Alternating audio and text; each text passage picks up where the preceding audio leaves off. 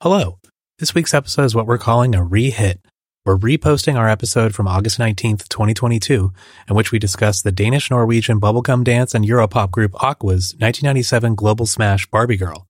We thought we'd share this as the new Barbie film hits theaters this weekend, in case you missed it, or you'd like to revisit as we re-enter a Barbie world.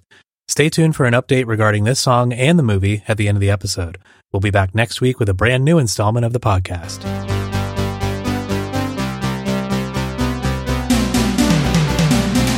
Welcome to You Wanted a Hit, a podcast in which we discuss unlikely, perplexing, and positively bizarre songs that swept the nation and often the world. Hit songs that, looking back, make us think, how did this get played on the radio? Do people actually like this? Do we like this? Thanks so much for tuning in. I'm your co host, Michael Smith, and I'll be discussing one song per episode with my co host and fellow music fanatic, pop culture enthusiast Theo Beidler. Each episode, we'll take turns exploring the song, while the other host has no idea what song will be the focus until we hit play. 25. 25 episodes. It is uh, the the quarter life crisis of a human being. Typically comes around this time period. It does. And that's the age of our podcast. Uh, yeah, I could see us going into a quarter life crisis after talking about this song. Oh, good. I completed my research today, and uh, I I was just flying through it. I had all these notes. It's going really well, and then I just like hit a wall where I couldn't focus because uh, I, I, made a I made a French press this morning out of my uh, dark matter coffee beans, and I don't know what happened. Maybe I miscounted the scoops, but it was so damn strong that I was, and I'm like a two cup a day person. I'd had one cup kind of watered down in ice, and I was just like freaking out. Bouncing off the walls? Yep. And I had to make some Damn. food. I had to like eat some nuts and then make some food and then get back to it. I drank a bunch of water. Oh, wow. Uh, and then I called up to uh, Jamie was upstairs and I was like, "Are you flying from this coffee?" And she's like, "Yeah." What the hell is in here? It's like jet fuel. Um, so dark matter coffee, it works. Uh, yeah. Hey. those of you out there haven't tried it yet, uh, and firsthand today, I, I found that out. But uh, I do recommend not overdoing it uh, with the amount of coffee you use to make your pot because it was wild. Yeah. I feel like we're we're peddling Adderall or something. It really feels like it. It was it was crazy. We're going to talk about on this lovely Sunday afternoon.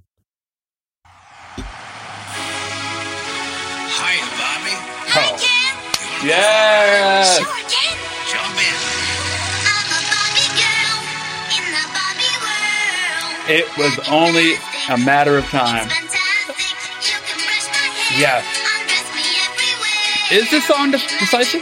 I think everyone loves this song. Barbie, let's go party. Banger. Banger. I had to at least get to that part. Um, it's divisive in a number of ways. Um, I, I'd say uh, there are people who do not like this song and find it annoying. Uh, uh, there's also uh, you know some drama around it. Um, you know, we'll get into it. I'm surprised it took us 20 some episodes to get here because this is a song where whenever I tell somebody about the podcast, like almost notoriously, they're like, oh, like a, like a song like Barbie Right. Girl. Yeah, same. And so this is perfect that we're finally getting to it. I think I almost avoided it for that reason. I think I may have to. Two on the nose. We've got it. But we had I mean, do we have a. I feel like quite a few left that are totally on the nose that we haven't covered yet, Sure, which is yeah. great. We've got to keep people wanting more. Uh, and I we love doing those little side quests, the songs that like are not as obvious. Mhm, Um, mhm. I think some of those have the most interesting stories. Um, but the last episode, you said that you didn't want to do this one. you didn't. You, you weren't feeling it. Would I say that? Well, you said like um, uh, I've been drinking like, a lot of Sierra Nevada since then. you, so you were like you said you said something like you're like oh, I mean I wasn't going to pick like Barbie Girl or something and I was like well I mean we have to talk about that song well, I know, I, but I think that's what I'm saying. I think it was too on the nose Yeah. that I I knew we would get to it, Right. and so I just go to other sources beforehand. But I, I figured since last episode you said that let's do it this time and then it turns out they just announced like two weeks ago that they're reissuing the album on LP and remastered on digital because it's the 25th anniversary of Barbie Girl Well, and it's uh, the, the the Barbie album. movie's coming out. That's true. The Barbie Uh, movie is coming out. I don't. I, I What's don't know band? there's going be. Aqualung? Aqualand? It's definitely not Aqualung. Aqua? uh, Aqualung is that like piano dude, right? Uh, who took obviously took that from um Aqualung is uh, Jethro Tull, right? oh, yeah. This is Aqua. They're called Aqua. Aqua. They're Wow. a Danish Norwegian bubblegum dance pop band. Sure. Yep. Yeah. Yeah. The band consists of vocalist René Dif and Lene Nystrom, keyboardist Soren Rasted, and guitarist Claus Norreen. Ooh. Yeah, I love a Thorn and I love Yeah. Claus. Soren's Great a great name. Um, Mhm. Claus and Soren met in Copenhagen, Denmark in 1987. Uh, they were 18 years old. They were both aspiring musicians. Uh, in a recent oral history of the song published by Rolling Stone this year for the 25th anniversary, which is fantastic, and I will reference it a lot because it's straight out of the band's mouth. Uh, Soren said that he at the time was really into stuff like Simple Minds, David Bowie, and U2. So, you know, like glammy, new wave, 80s rock, uh, big chords. And he said Claus was more into electronic music like Depeche Mode. Uh, they started jamming. You, you mentioned uh, a lot of great um, reference material here, a lot of amazing bands that obviously encouraged them to start playing music. And so, from how we got from there to Barbie Girl, I am very interested. Please go on. they started jamming. And then eventually they got an apartment together so they could just work on music all the time. Hmm. And they eventually soundtracked a 1994 Danish kids movie called, this is English trans, Naughty Frida and the Fearless Spies.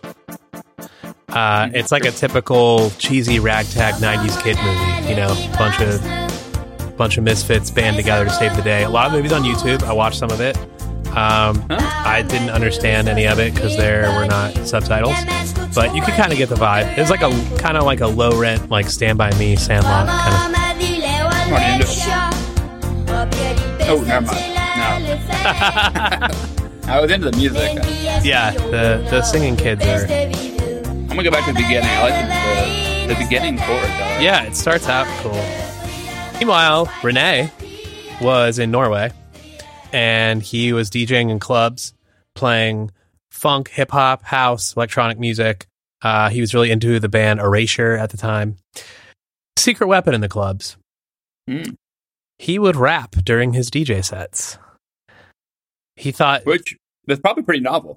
uh, I think it was at the time there in particular. Yeah. Um, He thought standing there playing records was boring, so he just tried it one time. He like got out in front of the booth, got a mic, started rapping, and people thought it was cool. I'm into it. yeah, Okay. I'm not sure it would go over quite as well in America. I feel like I feel like over there it makes a little more sense for it to be kind of a novelty thing. Yeah. Also, a massive Rick Astley fan and talks about that a lot.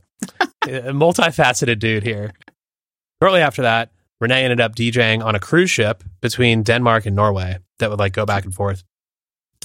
And while he was. DJing on this boat, there was a game show for the passengers, and it was hosted by a woman who caught René's eye.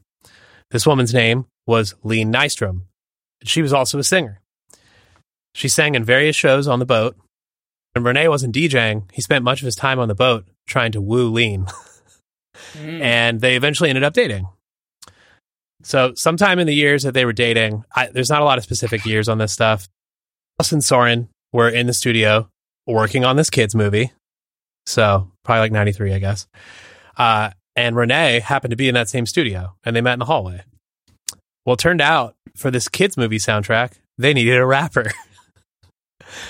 Convenient, and René offered his services. of course. And after they started doing some recording, he ended up working on the entire soundtrack with them. I love it. So René's working on these songs uh, with Soren and Claus, and he went back to Norway and he played some of the songs for Lene. And supposedly she said, I can sing better than that. Take me to Denmark with you and I'll record the vocals. and he did. So they all started collaborating on the songs. And it turned out that Lene's bubblegum pop singing and René's deep voice raps were a combination they thought really worked. Hindsight's twenty twenty. We know it did. right? Uh, I tried to find more songs from the soundtrack, and all I could find was the one I played earlier, and then this one. And this one doesn't have any rapping in it. I couldn't find any of the songs that have both singing and rapping. But here's another song from Naughty Frida and the Fearless Spies. It sounds exactly the same. at, at least this one just jumped right into the singing. So I didn't even have a moment to be like, okay. Was just immediate, like, no, not for me. Uh, it's not like something I would put on to enjoy. All the uh, all the comments are in Danish as well. They are. Can't even can't even tell if people are throwing shade or not. I don't think it was a huge movie, but it was definitely one of those movies that, like, you know, those kids' movies that we. Uh, Theo's doing some excellent dancing. uh, you know those like kind of obscure, ki- like we all have those like kind of obscure movies we liked as a kid, and you find like one 100%. person every so often that's like, oh my god, I used to watch that too. We recorded off You the like cable. Camp Nowhere as well? Dude, I seriously saw this movie on YouTube and thought about Camp Nowhere. Oh, Especially because the cover kind of looks like it. They've got like a pirate flag and like, dude, yes, Camp Nowhere. I love Camp Nowhere. Yeah, Christopher Lloyd. Experience with the soundtrack. Uh, they naturally decided they'd start a band together, and the band was called Joy Speed. Joy Speed is better than Aqua. Uh, it- yeah, I guess. Um, of like it's it. not bad. Um, they spent all their time together writing and recording music, and much of their music was made with a Roland JV 2080, which was a 64 voice MIDI synthesizer, which means that it had a library of a bunch of different instrument sounds. 1995, Joy Speed released their first single. How do we go? How do we get to Barbie Girl? what a. Is this cover supposed to be like an email? I guess I was thinking the same thing. Oh, what? Oh. Itsy bitsy spider? Why? I don't know. It's so weird, but it's itsy bitsy with Z's. It's Z bitsy spider. Because, you know, they're in the club. They're getting crazy. I love the uh, the comment on the on the actual like the description of the video. I have to say, this is a clever idea for a song. Times three, taking a children's song and turning it into a dance song and adding silly lyrics. Enjoy. Yeah, sure. That's awesome. Oh my god. Well, I hate this. It, it, it just it is the Itsy Bitsy Spider. uh, it is. Yeah. Like Yeah. Before I got into the lyrics, I was like, oh, they just like put the beat. No, this, they just covered No. the Bitsy Spider. Yeah. That's awesome. Yep. Even still, a small Swedish record label signed them in 1994, and they Yeah, put out Itsy Bitsy Spider in. Hey, it, Sweden, America, it's still the '90s music industry It where is. everyone's getting record deals. Just, and just throw shit at the wall and it might stick. I mean, yeah, they put out the song in Sweden, and the single did not become super popular. It did hit the charts, but it disappeared pretty quickly. Uh, the four were very disappointed. They canceled their contract with the label because you know it's not me, it's you. Uh, even though the label wanted to keep them on to see see what happened with them. Uh, So they've now got no record deal, but they have a new manager, and they decide to start over, start Mm. fresh, and they change their name. Did in fact change their name after signing with Universal Music Denmark. Mm. And they did in fact rename themselves Aqua, which they got from a poster for an aquarium that was in their dressing room at a show. Okay, That's the whole story behind them being called Aqua. I don't know. I mean, uh, Yeah. better story than I actually thought there would be. Yeah. so. They put out a first single called terribly crazy. Itty bitty Spider, like uh, a poem that everyone knows. Yeah. At least, and I'm not trying to be like xenophobic, but I was just going to say it sounds more like what I know them as, but although mainly because they're speaking English, I guess. Yeah. Uh, but it sounds more like Aqua. That, The Aqua that you and I know and love. hey, this one's better. This one's better for sure. They stepped up big time. They're just goofy people, right? Uh, yeah, they seem like they have. We'll we'll hear a lot from them. They seem like they have really good sense of humor. Hey. Better. Uh, well, the song was released in Denmark in September 1996, and they they did expect it to break into the Danish top 10, but it far surpassed all expectations and stayed in the charts for over two months and was certified platinum in Denmark. How many songs are being released in a two month period in Denmark? I have no idea. I don't know. I mean, I mean, there's international songs being released there, so I'm sure. um, so they kept pumping out songs, you know, in in hopes of making a record. Uh, and the next song that they made is called Doctor Jones. It is a song about Indiana Jones and the Temple of Doom, specifically in the scene where Short Round tells Indiana to wake up because he's been brainwashed by the blood of the Kali Ma, who's like the the you know the group of bad guys. That movie's pretty xenophobic. Uh, so they're they're kind of just like nerds. yeah, it seems that way. Who get like I really into guess. something and they're like, let's make a song out of it. This video is starting to give me some Barbie Girl For sure, Like, absolutely. clearly they're So they theatrical. they made this video later, um, after Barbie Girl.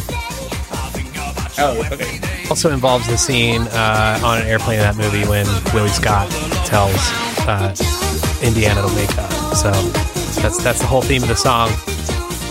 Song that that did all right that we'll get around to. Um, but just like America, in the '90s, it was not as customary for like mainstream pop to write and produce all their own music. People wanted to do it on their own Sure. terms, so they were holed up in the studio making their music for what would be their debut album. And while they were doing this, Soren went out one night and went to an art exhibition. And he saw a very interesting piece at this art exhibition. Uh, it was Did he know?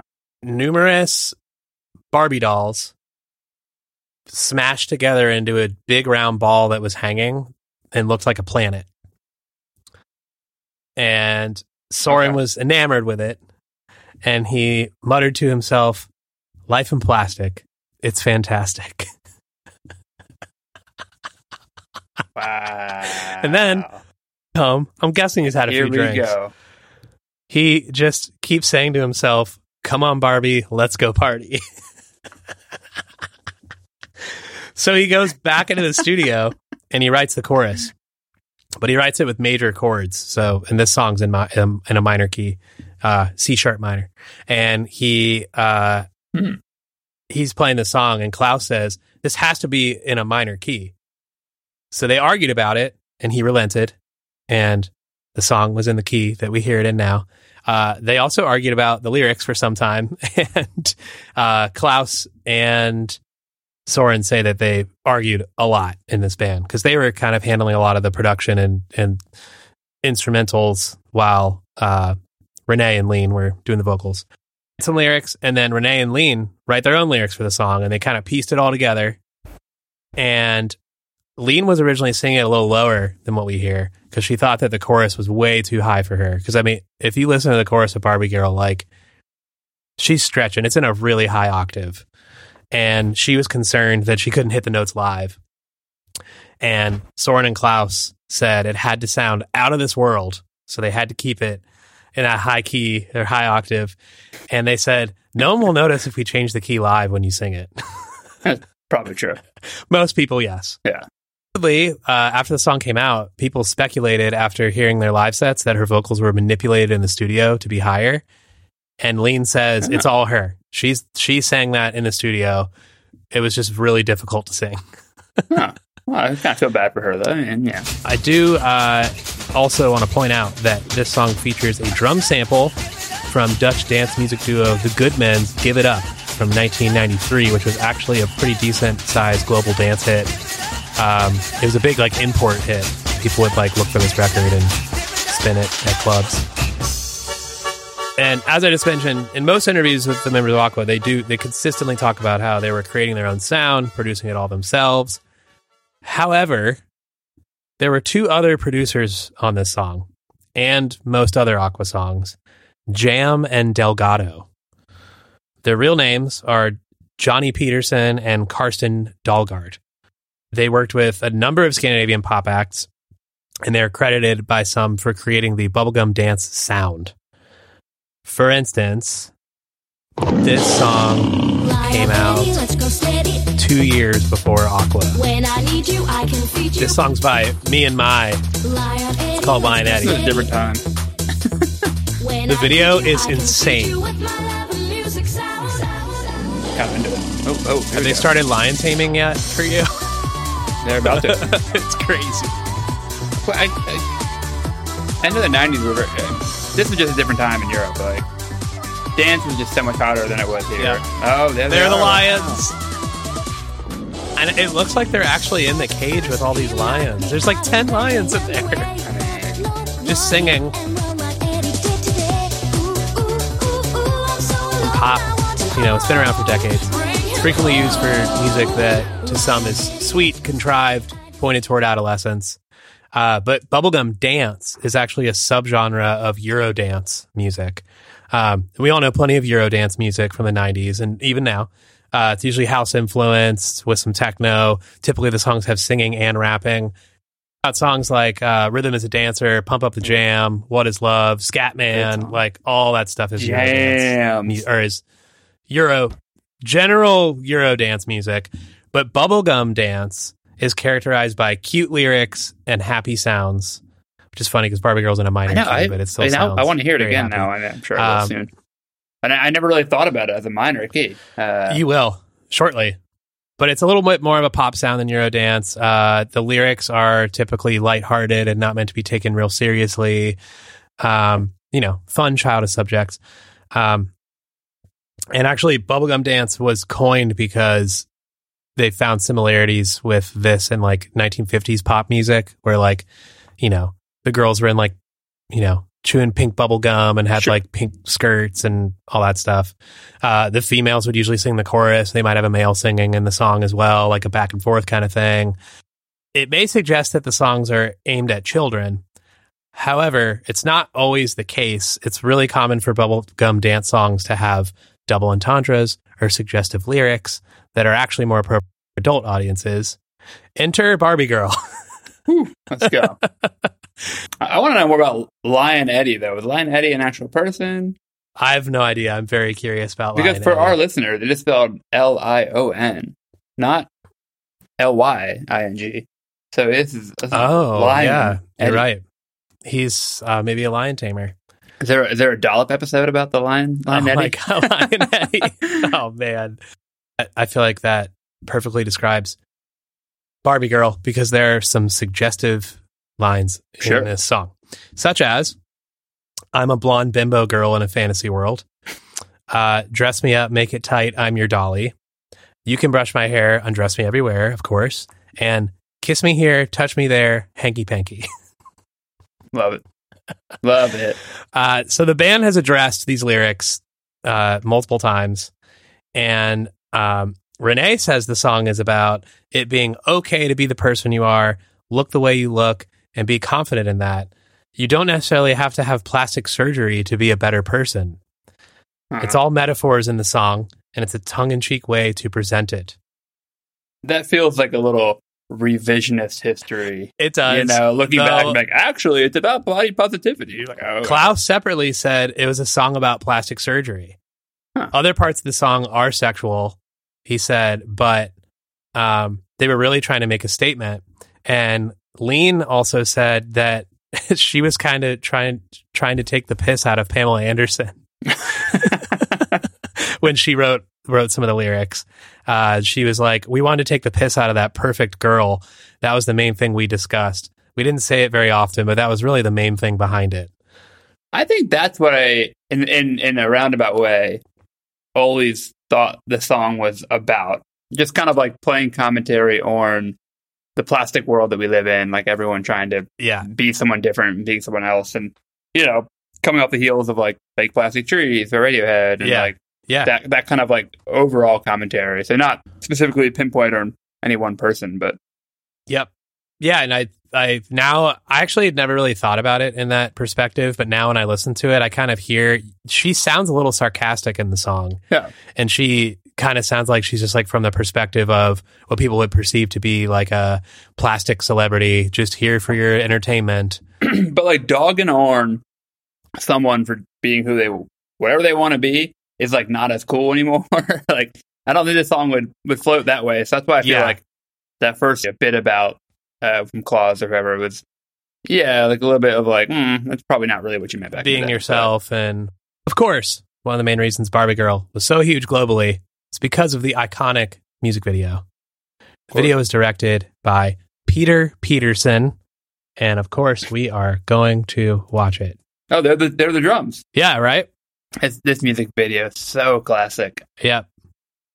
I mean, it's a banger. It really is. oh, look at that haircut from Soren oh, I know. and Claus. Wow. Uh, Peter Peterson, the director, uh, has directed over 400 commercials for international brands such as Kellogg's, Carlsberg, Lego, McDonald's, Bayer, Panasonic, etc. Uh, and he's done 35 music videos for bands like the Raveonettes, the Superheroes, who I don't know, and Aqua. He's directed five Aqua videos, including the Dr. Jones one that you watched. I was watched. gonna say, yeah, very similar vibes. Also, hey, hold up, one real quick. René's haircut is like a uh, like '90s Miami version of, of the Dr. Phil. I did not notice that he's, he's It not really bald. is. He's got weird, totally is. weird little Yeah, hair Yep. above his uh, ears here. What the Yep. fuck? I know. I'm gonna do it. I'm gonna do it for Halloween. I'm gonna go with René. Let's go. crazy about uh, Peter Peterson is that he directed that Dr. Jones video, the like Indiana Jones song, Mhm. and then in 2008 he directed Lego Indiana Jones. Oh, wow! Came full circle. Wow. Uh, he also has directed some of the Star Wars Lego movies. That's pretty uh, cool. He's also directed multiple horror films and a documentary about Jim Morrison. Oh, wow. Okay. Yeah, crazy shit. Uh, but so he was starting out as a director, uh, and he said he was having a hard time getting work, and he got the request from MCA to do Barbie Girl, and he was like, I was doing weird, like grainy black and white art shit in a basement, and they were like, Hey, here's Barbie Girl, and he's like, What the hell is this? Like, what am I going to do with this? So they they rented out an old wine warehouse in Copenhagen and turned that into a studio and he said he just wanted to be like as cartoonish as possible, as huge as possible, huge colors, huge props. He did like a storyboard, and they were trying to figure out who's going to be in it and whatnot. And he had actually watched Spike Jonze's video for "Sabotage" by the Beastie Boys, Oh, one of the greatest videos of all time, Yeah. in my opinion. And he said he loved those crime movies and exploitation movies that they were referencing, Yeah. and it was kind of an inspiration that it had the Beastie Boys like playing characters. Oh, okay. and he said he wanted to see the band playing these characters, but he wanted it to look like the Flintstones or Scooby Doo or the Jetsons. Like that's what he was trying to do Man. with this video, which I could totally see. Nailed it, right? Yeah. And uh, so they had a meeting with the band, and Dean said that she didn't want to play Barbie. I mean, you have to. Sorry. And he was like, You can't fucking do that. You have to be Barbie. yeah. And Lene said that she doesn't get angry very often, but she got really pissed off because she said, I don't want to look like Barbie. That's against the whole point of the song. She's like, I came into the dressing room, stylists were there, we had an argument. The label came in, the director came in, and I stood my ground. I don't want to look like Barbie. I assume that Pete Peter Peterson probably wanted her to look like the very cliche Barbie, right? So in the video, she sure. is obviously representing a Barbie figure, but she does not look like what Barbie would look like in the '90s, or what we would contra- like now. Barbie, if you are a 14 year old listener of this, of this podcast, you might have grown up with a Barbie that has many different variations. But when we grew up, and for the last 50 years before that, Barbie was looked like one symbol, one single thing. Um, and Lene does Yeah, not end up exactly. looking like that Barbie in the video. Well, but if you get to 227, that's when the folks come in that look like Barbie and Ken. Oh, that's right. And they're like all they they're moving like robots and sing this party. And that's when the band starts playing. Yes. do have barbie and ken looking characters. And art director said i have friends who look like barbie and ken. I want to call them up. They don't really look like Barbie Ken that much, but uh Clearly- and- well clearly you that's who they are, enough. Enough. Oh ken was played by a gentleman named mads toggle and he said that they were invited the day of the shoot, and he's like, "We're not busy," and uh, he and the gal who played Barbie, they were, I think, in acting school, and they were like, "Well, free lunch, like we'll go do it, fine." there are a few things that I won't do for free lunch. So yeah. he said that they when they got there they colored his hair pitch black as you can see in the video and the lady promised that it was easy to wash out afterward and he said he had black no. hair for over a year a year. yeah and they didn't even have time Oh, to rehearse God. so he said they just started doing these like plastic movements and the director just went with it um, and it worked and it worked so well that uh, the actors that played barbie and ken got married and they're still married Wow, yeah that is the only time that I think it's appropriate to play Barbie Yeah. At a wedding. Their, their wedding. Otherwise, I don't Yeah. want to hear it. But wow, yeah, that's yeah, amazing. it's amazing. Once it hit MTV, that was it. Hold on, wait, wait. Before we talk Yeah. about MTV, can we uh, can we take a quick Sierra Nevada break? Yeah, it's always good to take a Sierra Nevada break. I need, I need to I need to take a quick little crack. think I need to do me that as well. Give me one. Give me one second.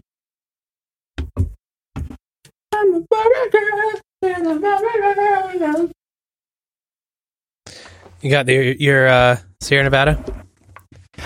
Oh, you ready for this? This is the official Sierra Nevada sound of the pod.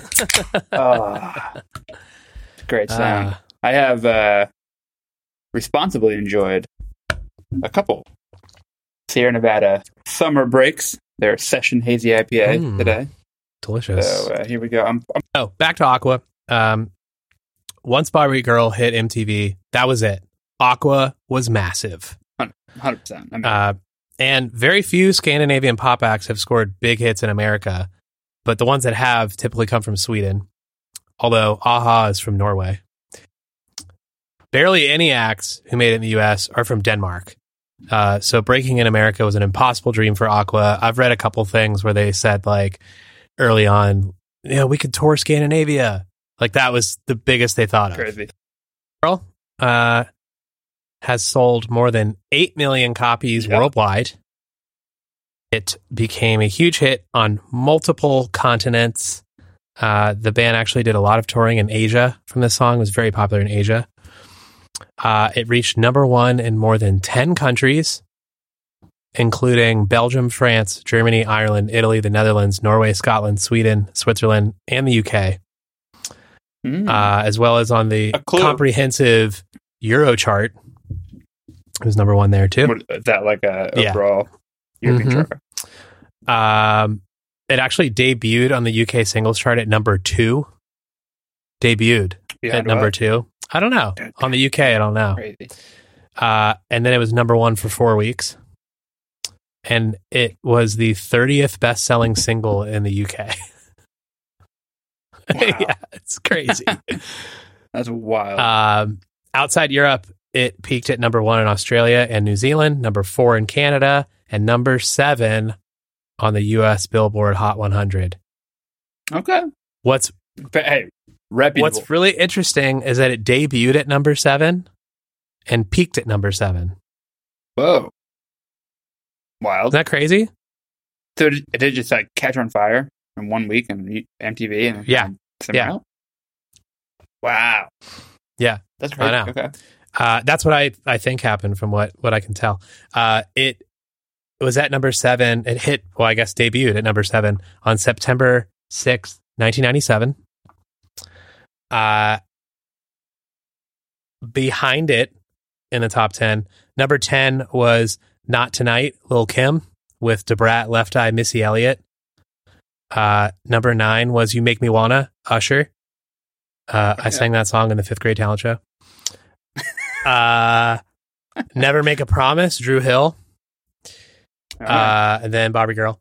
Number six, Third Eye Blind, Semi-Charmed Life. Ooh. Yeah. Great That, song. that had to be on the charts for like two years, right? Had to. Uh, number five, How Do I Live, LeAnn Rimes, country crossover. I mean, that song was enormous. I mean, that was a pop AC, country, uh, smooth jazz, probably. Urban That- alternative. That song was fucking everywhere. Uh, yeah, and she didn't win the Grammy for it. Trisha Yearwood did For what? for the same song, that's right. but LeAnn Oh. Rimes performed it at the Grammys and then didn't win for it. Trisha Yearwood did. I forgot about that. I forgot about that. and it's the Trisha Yearwood version in uh, Con Air. Mm-hmm. Yeah. That's like, you know what? Side note. That's like all country was in the 50s and 60s. For sure, Crazy that like that came about again in the late so 90s. wild. But yeah, it was the Wow. classic like two labels. Like, well, let's just pump enough money into it and it'll be fine. Well, we talked about it in the last episode, Great. like the cover song. Yeah. Yeah. Uh, number four is "Two Become One" by Spice Girls. Three, Hmm. massive song. "I'll Be Missing You." Puff Daddy and Faith Evans featuring 112. Big Yeah. song. Uh, I it's on its way down now. I assume it's down from number one. Right. Uh, number two, "Quit Playing Games with My Heart" Backstreet Boys. Big song. And number one, still a massive song. Notorious B.I.G. Mo Money, More Problems. I mean, massive. uh, generation. Yep. Damn. Uh, Damn. that top 10 is enormous. I mean, all of it is And iconic artists. so 90s. Other than Aqua, like everybody is I know. Yeah, legendary. Barbie Girl. Barbie Girl is legendary is. in its own in its own right. But like, it's pretty amazing that they're on there with all these artists, like just, you know, Wild, yeah. iconic, historic artists. Uh, so Aqua released the full album around the world uh, in that fall of 97. But the, the this is Aquarium. Yeah, Aquarium. Yep, this is their Okay. debut album, Aquarium. Uh, although the album sold well, uh, many still wrote the group off as a one-hit wonder, and Yeah. the band, Sorry. yeah. Uh, well, they did have another hit in the U.S. Oh. They had "Lollipop" Prince's "Candyman." I Remember like this two song? of this song. Hold on, I don't I don't remember. I'll be your Candyman. They, all their videos are I mean they're obviously very similar, but they start with like that it's like almost like an old school like presented by Aquascope like Yeah, and this video too like they're They do. they're so novelty. That's the thing. They really are. So, uh, yeah, they released Candyman uh, in the U.S., but it wasn't released as a single elsewhere. Hmm. Um, in other countries, they're, they they're released, Universal, right? yeah, MCA Universal. Um, they released Doctor Jones around the world, and that did quite well, uh, but was never released as a single in the U.S. Hmm. Lollipop Candyman uh, was released here, and it made it to number twenty three on the Hot 100, like pretty high. Yeah. It's not a very good song. It's not great. No, it's no Barbie Girl, but uh, it did all right. Um, it was one of only two songs to ever make the top 40 here. Uh, the song did make it to number three in Australia. So there's that. They, they love everything down there.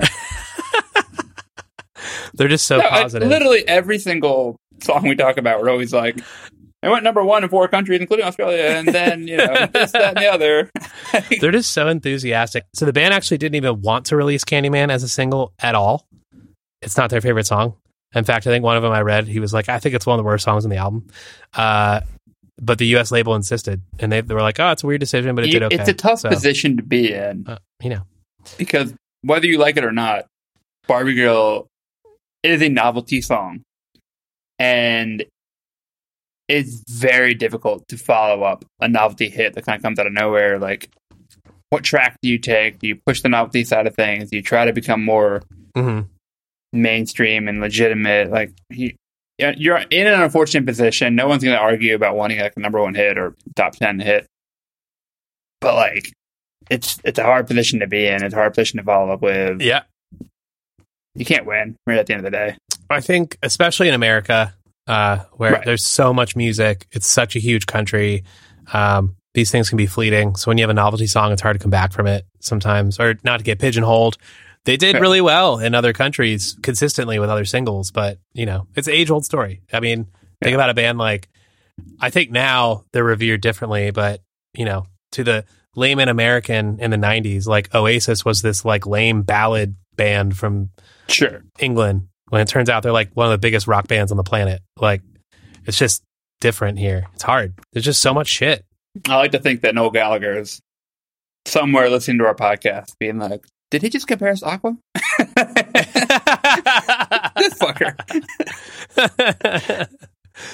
um, so I know what you're thinking, or you probably had this thought throughout the episode. How did Mattel let this song happen? I uh, actually, I, I feel like I know a little bit about this. Do you? Uh, I don't know why I know this, but I'm pretty sure that they were not happy with it at first. They were not. sued, and then They were sued. made it in a fucking advertisement later down the road. They did. So, This is all yeah. true. This is all true. Uh, Aqua did get sued, but not until 2000, This was like three years after the song came out. Wow. Which is crazy. And I'm thinking they're probably like, oh, yeah, well, we got away with it. this is like I can imagine if this came, song came out now, you would have like all the 22 year old like social media folks working at Mattel being like, "Oh my god, we should we should do this." And like four years later, the president finally hears the song and is like, "Wait a minute, let's sue." yeah, exactly. Um, the lawsuit had 11 different claims, uh, and one of which was trademark infringement, and specifically that the sexual innuendo of the song had damaged the Barbie brand. Like that brand can be damaged. when you told me that this uh, this band sold eight million records, I looked up how many Barbies are sold every year, and 58 million Barbies are sold every year. So I can't imagine it really damaged the brand. And did it go up in like 98, 97, 98? Um, uh, probably It probably did. Yeah. It's like for, it's just free advertising. 100. Can you even damage the Barbie brand like beyond the like uh things that are already like controversial about Barbie? Fair, yeah. there's already like all these things about, you know, uh body image and white supremacism and like all this shit that's like People know. aren't going to want to buy a rich, hot, skinny, white doll ever again. God damn it. yeah, Blonde, exactly. too, blonde. yeah, yeah, yeah. Right, exactly. They uh, Mattel even claimed that the band infringed on what they called Barbie pink Hmm. in the music video, which is absurd. But they do have uh, color patented. And to be clear, Mattel sued MCA and not the band. Interesting. And That's actually probably time, a good uh, like PR move. probably, yeah. Actually, one of the band members said, "What were they going to come after the little Danish band that could?" Yeah, like, yeah. come on. Uh, and the band also consistently says, "Yeah, only in America we would get sued for this." USA, USA, USA. Uh, the band was represented by uh, attorney Russell Frackman, and he's done a few interviews about this. And he said he legitimately felt that Mattel had a weak case. Uh, he said that it was reinforced when he looked more into Barbie's background. Barbie began as a German doll known as Lilli, and Lilli was a plaything for adult men. what? So her background was not pristine. Holy shit! yeah. Wait, Uh, back in like the 40s and 50s? The high end German call girl. And it looks like Barbie. It Barbie straight up looks like Barbie. sister the sexy German. Yeah, these ads are very suggestive. Barbie and sister Bild Lilli, a buxom, flirtatious, and racy doll marketed to men, and through the risque 1955 doll was largely been overshadowed by the success of the American toy. Frackman also said that it became very clear that Barbie had been represented in books and other media, even in recordings prior to Barbie Girl, as representing a certain type of person. She became an icon standing for a certain type of person. That led to the major defenses in the case, which were essentially First Amendment defenses. t- to me, there's no case here. he also said uh, that they hired literary experts, record industry experts, marketing experts, came up with all sorts of material that was more critical of Barbie, more sexual. Um, and he said that uh, for many years, uh, people did not depict or people did not perceive Barbie as feminist whatsoever. Uh, and yet the song was doing quite the opposite, is, is what he Yeah. was saying. Yeah. Uh, he also said that uh, trademark names have been used in songs for many, many years. Janis Joplin's Mercedes Benz, Paul Simon's Kodachrome, Bruce Springsteen's Cadillac Ranch. Yeah. uh, and at one point, Mattel even argued that they could have just named the song Party Girl. They could have. Yeah, but they didn't. they didn't. okay, Mattel, don't don't get fucking creative. You're not a songwriter. Get out of here. The Get out of lawsuit dragged on for years. MCA paid all the legal Wow. fees. Uh, it went to the Court of Appeals, Ninth Circuit, and. Damn. uh, Judge Alex Kozinski ruled in favor of MCA, but not exactly for the reasons that had been outlined before. He said the song's a parody. It's protected as satire. Well, that, that's what I would Yep. thought would be the Yeah. first argument. It's yeah. protected as satire. Uh, and he ended his opinion with a now famous legal line Ooh. The parties are advised to chill. Uh, So yeah, the judge gave him the win because the song is parody, which is legal use in the U.S. That's how our man Weird Al gets to do all of his songs. Uh, it's a, you know, it's it's part of freedom of speech. Interestingly, though, in 1997, when Aquarium came out, the CD case had a statement on it that said the song "Barbie Girl" is a social comment and was not created or approved by the makers of the doll. Hmm. So it's like they knew So- it was coming. there's a pre lawsuit. Yeah, Yeah. three years before. Oh, Yeah. I wonder if they actually give more credence to the lawsuit then. Still, the the three. Why three years? I I have no idea. I couldn't find out. It had I to tried have been like a weird downturn in sales, and they're just like grasping at anything.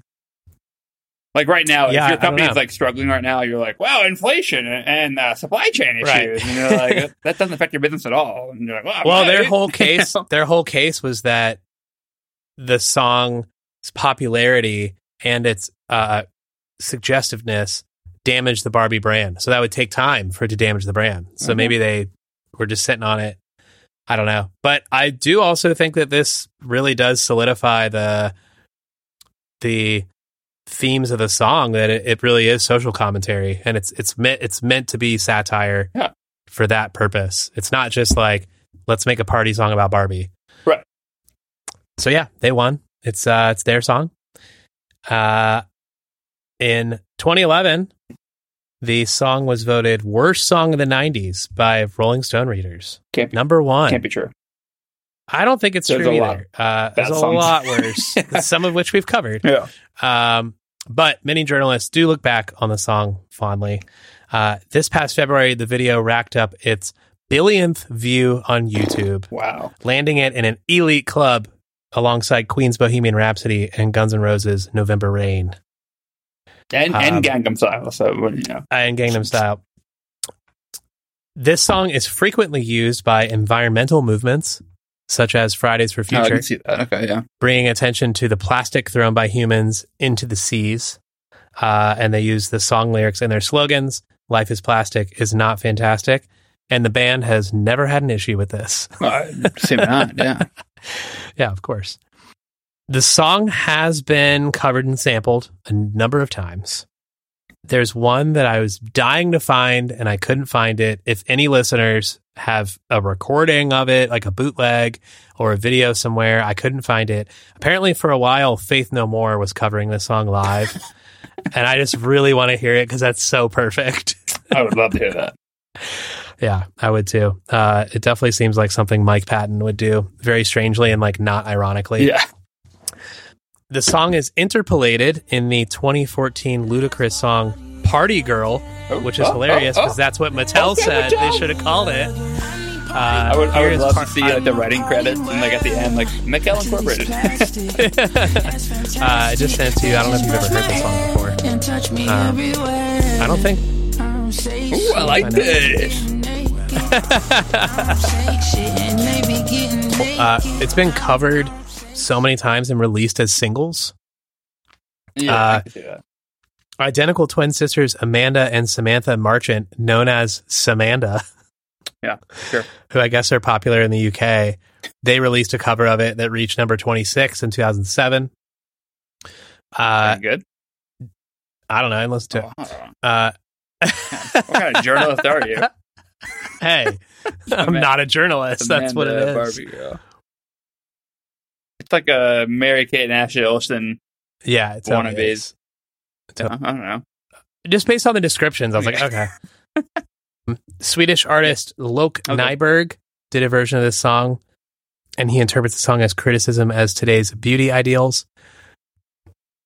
Popular Brazilian recording artist Kelly Key recorded a version in Portuguese in 2005.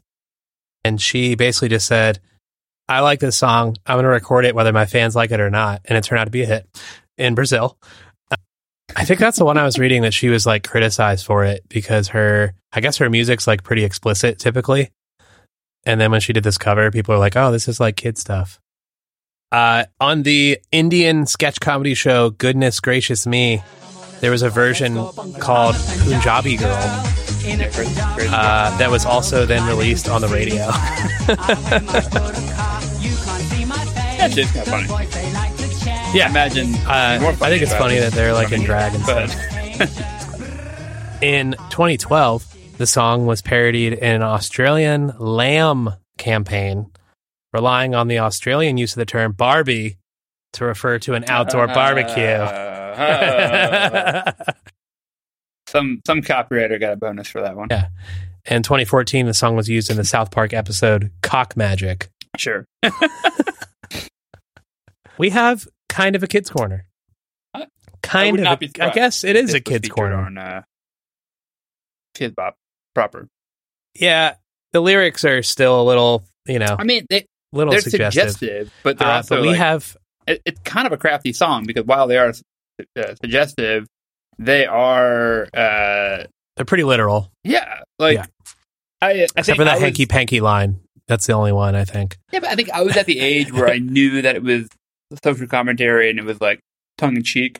But I easily, if, if I had been three, four years younger, I think I easily would have been like, "Oh, it's talking about my Barbie," and like I wouldn't have thought. It definitely. Oh, this came out. I was in. Like 10, 11 years old. Yeah, and I I do remember all my friends knew it was suggestive. Everyone thought it was funny. Yeah.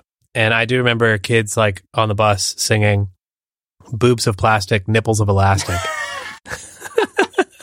Uh, I, I don't remember that, but I don't know if that was just a thing on my bus, but uh, anyway, we have uh, we have Smurfarna, which is the Swedish version of the Smurfs, oh, doing Barbie Girl in Swedish. Like This- exactly what I described. yeah. Oddly enough, this uh, this sounds like the Smurfs singing Barbie Girl, and it doesn't sound that much different. because she sings so high in the chorus anyway. Maybe if I saw her live, I'd have. Again, like I actually, even listening back, it doesn't sound like a minor key song. I guess it is. It just never captivated me that way. But No, there's like a slight, uh, like creepiness to the song. You're right. Yeah. I feel like that that wouldn't be there.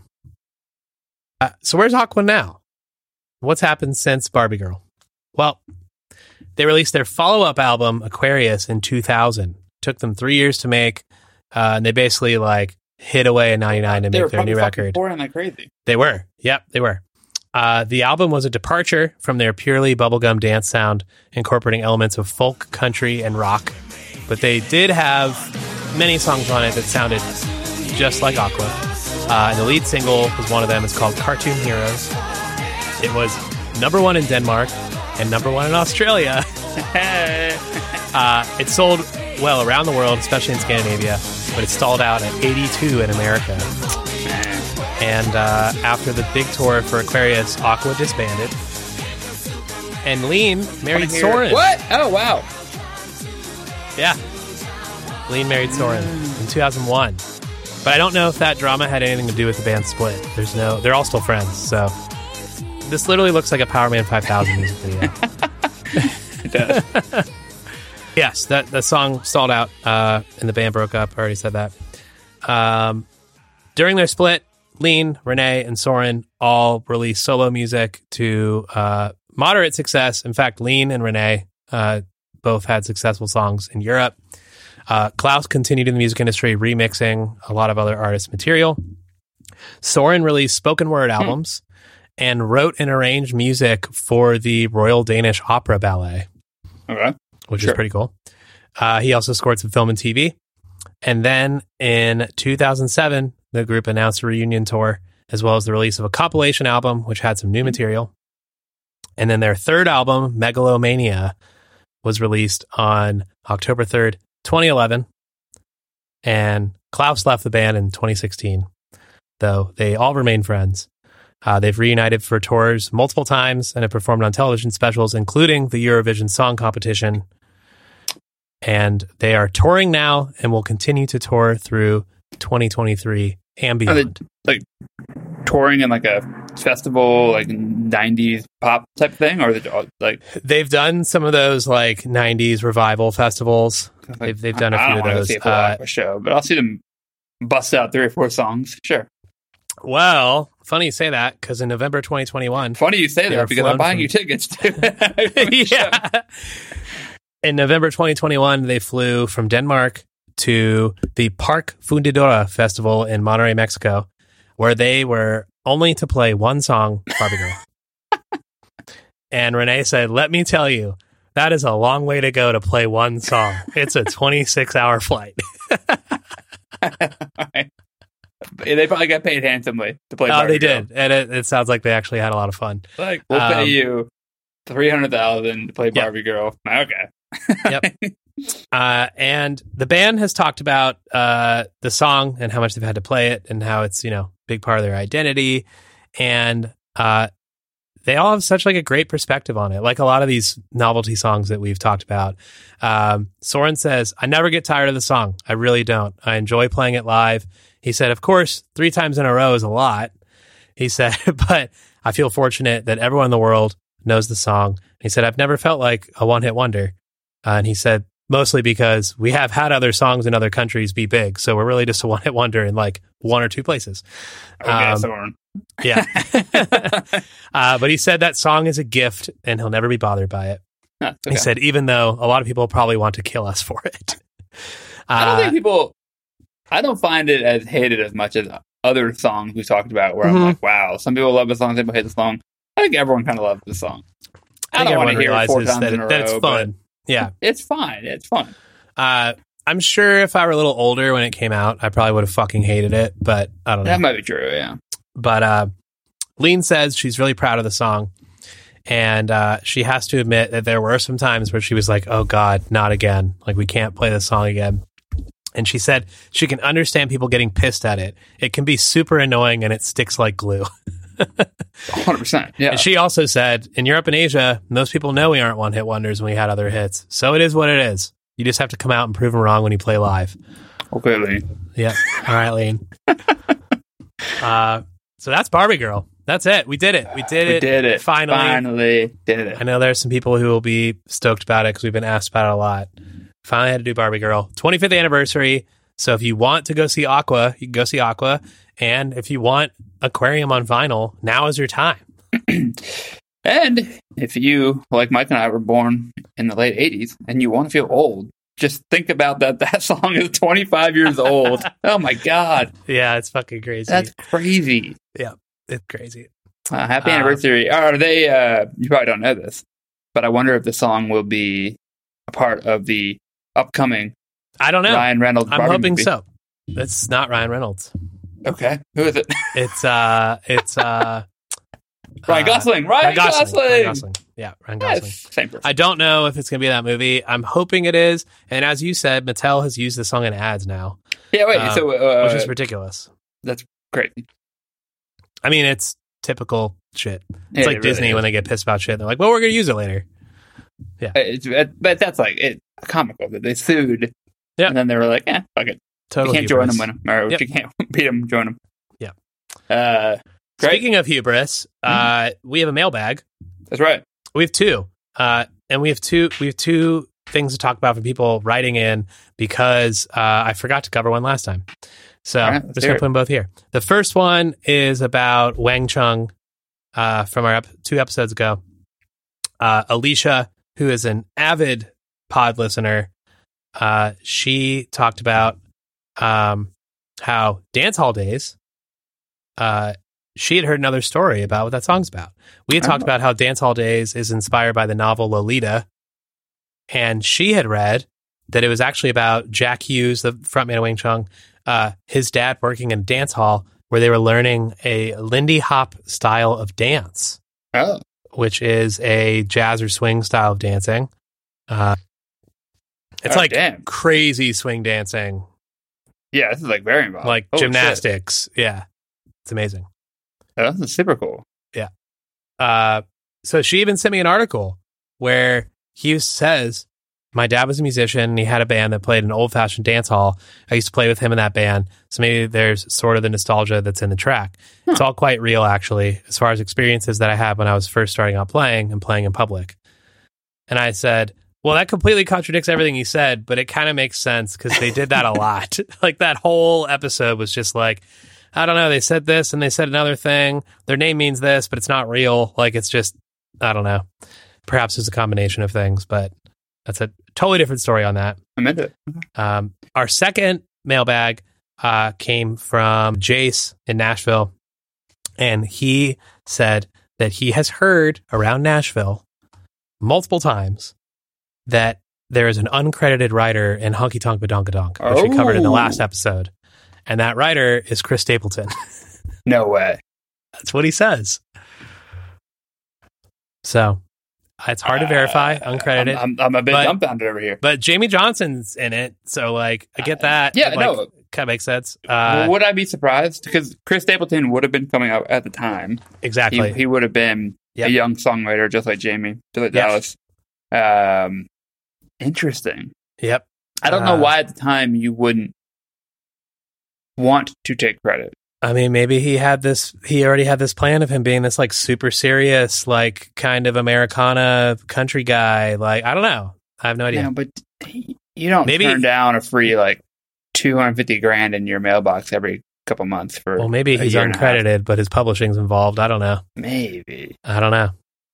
But wild. supposedly Okay. that's a little rumor around Nashville. So, uh, well, that's Aqua Barbie Girl. It's Aqua. done. It's to do done. it. in the books. I'm picturing uh, Frodo in Lord of the Rings. It's done. It's done. He's, he's he's destroyed it. for our listeners who tune into our podcast every week for our travel advice, if you ever go to Copenhagen, where some of the members of Aqua seem to have lived at one point, um, one of my favorite pizzas of all time is in Copenhagen at a place called Based. Love it. I had some great I had out. some great pasta there, and honestly, I was there when I was 18, and uh, a lot of people I was with were talking about how they went to the club that the that René they kept saying the bald guy, uh, René from Aqua owns a club there, and they all went there. Yeah, Oh, You oh, you know what else I had at in Copenhagen? I went to that whiskey bar. Uh, oh, oh yeah, name. if you really are interested, hit me up. Uh, but when I mentioned the the yeah. Whiskey uh, so when I was Iceland. Iceland, I had a whiskey that was uh, it was uh, Like filtered, Like filtered through, through sheep smoked dung. sheep dung. Yeah, yeah, sounds crazy, but that was like the key to unlocking. That's like, right. The secret room of this place. He was like, "Oh my god, you know about that whiskey? He's Like, let me show you the vault." And like took me to this attic, and it was like mind blowing experience. And when you're traveling alone, like those experiences are Yeah. fucking everything because you're like, "Wow, I have like I've found my community in Copenhagen in this random town." Um, so a huge fan. I was very glad I told you And, about the uh, poop whiskey. Yeah, Worked yeah. out. So uh, look at that, Aqua. Aqua. Aqua comes from a great, great part of I the world. love I love Big- Denmark, love Copenhagen. And uh I love that we've finally And covered Barbie we Girl. love Aqua. we did Yeah. it. All right. Well, Yeah. cheers. Thank Here's you for that. to uh here's to plastic dolls and poop whiskey. Yeah, sure. I hope everybody enjoyed either revisiting or visiting Barbie Girl for the first time. Uh, again, this episode was from August of last year, and a lot's happening with Barbie now. So we wanted to bring you all up to speed. Uh, so when we discussed Barbie Girl, the song last year, the Barbie film had just been announced. Oh, that's right. We knew about the film. We mentioned it. We mentioned it in the episode, and we speculated that maybe this song would be in it. And then we heard from multiple sources, including somebody very close to the the project, that it would not be. We we heard it would not be. And then the list of soundtrack artists came out, and there was in fact no Aqua listed. And I frankly I was pissed. Uh uh, it seemed like a no brainer to use that song in like a fun, tongue in cheek way because the movie looked from the trailers and stuff like goofy, nostalgic, ironic. Like it's perfect. Um, so I was, I was disappointed, uh, especially after knowing so much about the song now. So last month, uh, a single from the album was announced uh, called Barbie World. And the artists were listed as rappers Nicki Minaj and Ice Spice, featuring none other than Aqua. I was excited to hear it. It was released on June 23rd, and exactly as I suspected, Nicki and Ice were rapping over a sample of Aqua's 1997 hit Barbie I'm Girl. bad like the Barbie. I'm a doll, but I still wanna party. Actually, I haven't heard this stuff. Oh, you haven't? No. I don't give a shit about uh, stuff. it's, it's definitely, it's pretty, I mean, it came out three weeks ago and has 32 million views. Yeah, well, That's 32 million views more than the song. I'm in New York, Madison Ave. I'm a Barbie girl. Pink Barbie dream house. The way Ken be got me yelling out like the scream house. Yelling out, we ain't selling out. We got money, but we ain't lending out. We got bars, but we ain't belling out. In that pink Ferrari, we pilling out. I told Tay, bring the Bob Dylan out. The poop so cold, we just chilling out. I, I like Nicki. Minaj. This is just not not I do too. good. I'm a doll, but I still It's it's pretty phoned in. You, it's totally phoned in. You're just, like, one, the beat's not even that great. It's a pretty like fucking like I bought this beat off MySpace, and you're like kind of rapping about Barbie. You're just saying like words. It's like the shittiest trap beat. I really don't like It's not great. And the video kind of sucks too. It is, uh, Actually, the only cool part of the video is the dolls. The dolls are cool.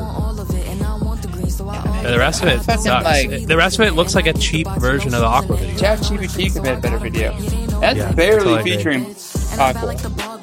Well, It's, I mean, the whole background is Aqua, like ev- the entire song. But you could is have all- done so much more with it. I totally, I totally agree. They could have done a lot more with it. Uh, it's funny though because not only was Aqua sampled and has a publishing credit, but like I mentioned, they are a featured artist and they have a performance credit, so they must have negotiated the shit out of this. So As they they're getting should. paid. Du- they're getting paid double. Um, I will say Nicki was an obvious choice to do the song. She's rapped about Barbie numerous times and has had several songs that are revolving around the doll. And she even has an alter ego she calls Harajuku Barbie Oh. and her fan ma- her fan base is often retur referred to as Barbs. Oh. So she's very into Barbie. Uh, however, there is some controversy that's been swirling around the track. Shortly after the song was released, several trusted music publications reported that producer Jason Martin claims that the song had been stolen from him and another artist. Dun, dun, dun. He tweeted this to his 100,000 followers. Uh, he said that he and rapper Saweetie had developed a rap song using the same Aqua sample and submitted it for use in the movie.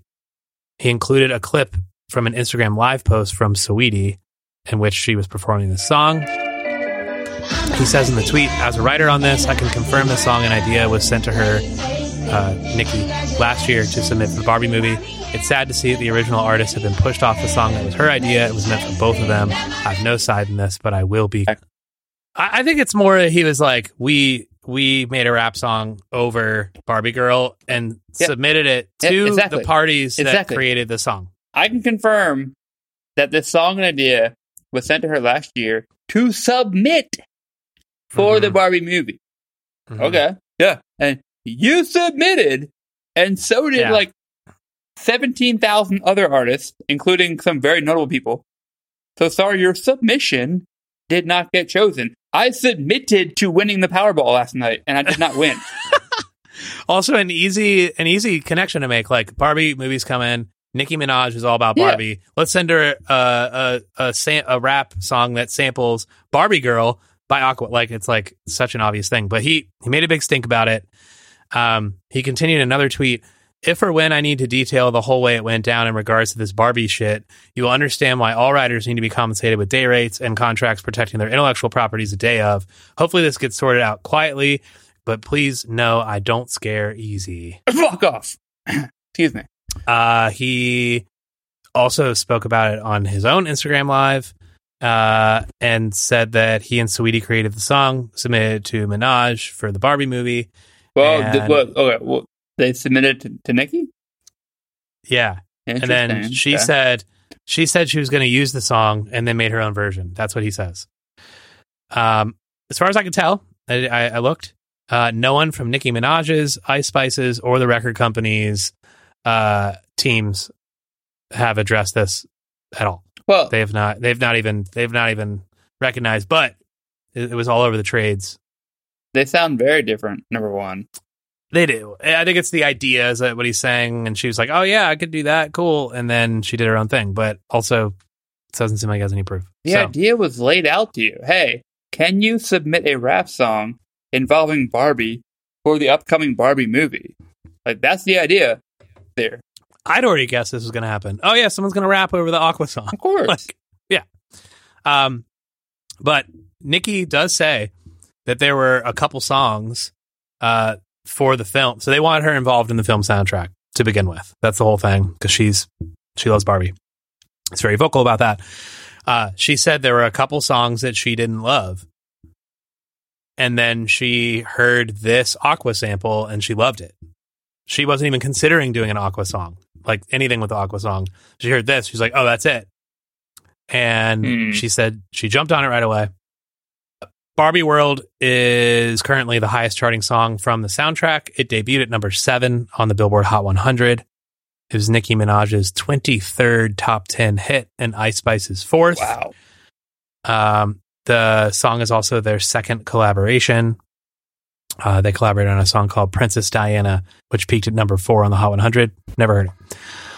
Uh, also this year, Tiesto released a remix of the original Barbie Girl, which has racked up millions of streams.